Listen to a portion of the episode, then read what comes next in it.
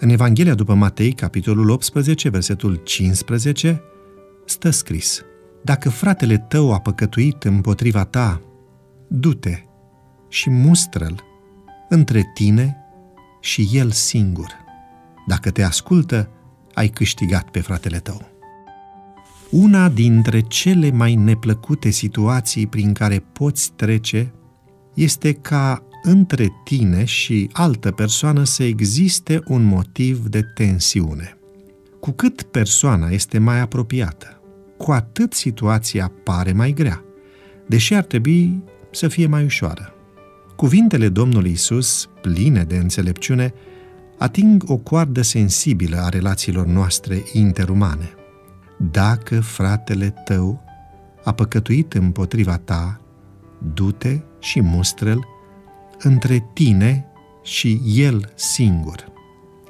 În primul rând, când cineva ne greșește în vreun fel, așteptăm ca el să vină la noi. Apoi, dacă avem ceva de spus, suntem gata să spunem acel lucru în fața tuturor. Cum să vorbești doar tu cu el singur, fără să mai afle și alții ce poate face cineva împotriva ta? Chiar dacă au trecut aproximativ 2000 de ani de când au fost spuse aceste cuvinte, și astăzi continuăm să avem același comportament. Ne plângem unii de alții pe unde apucăm. Lăsăm nerezolvate conflicte și neînțelegeri sperând să se rezolve de la sine. Și avem așteptarea ca cel care a greșit să rezolve păcatul.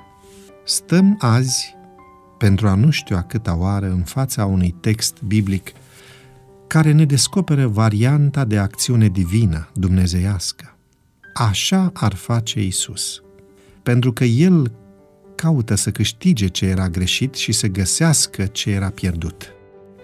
Oare toată această atitudine ostilă, dezvoltată de noi, oamenii, cu care ne argumentăm comportamentul justițiar, nu a pierdut din vedere partea finală a acestui verset? Să câștigi pe fratele tău. Tu de ce ai mustra pe cineva care a greșit? Dacă te ai în vedere pe tine, atunci aștepți să vină el să-și ceară iertare. Îl povestești la toți ca să se vadă că nu ai greșit.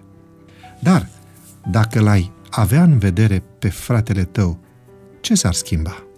Domnul Isus i-a avut în vedere pe alții, pe mine, pe tine. De aceea și azi El caută să te câștige. Prin mustrarea Lui se văd razele dragostei sale. Doamne, ajută-mă să nu mă mai simt așa de repede lezat de cuvintele sau faptele altora. Dă-mi dragostea de a vorbi cu ei și înțelepciunea de a găsi calea spre împăcare. Este cineva care consider că ți-a greșit? Ai curaj și mergi astăzi să vorbești cu el.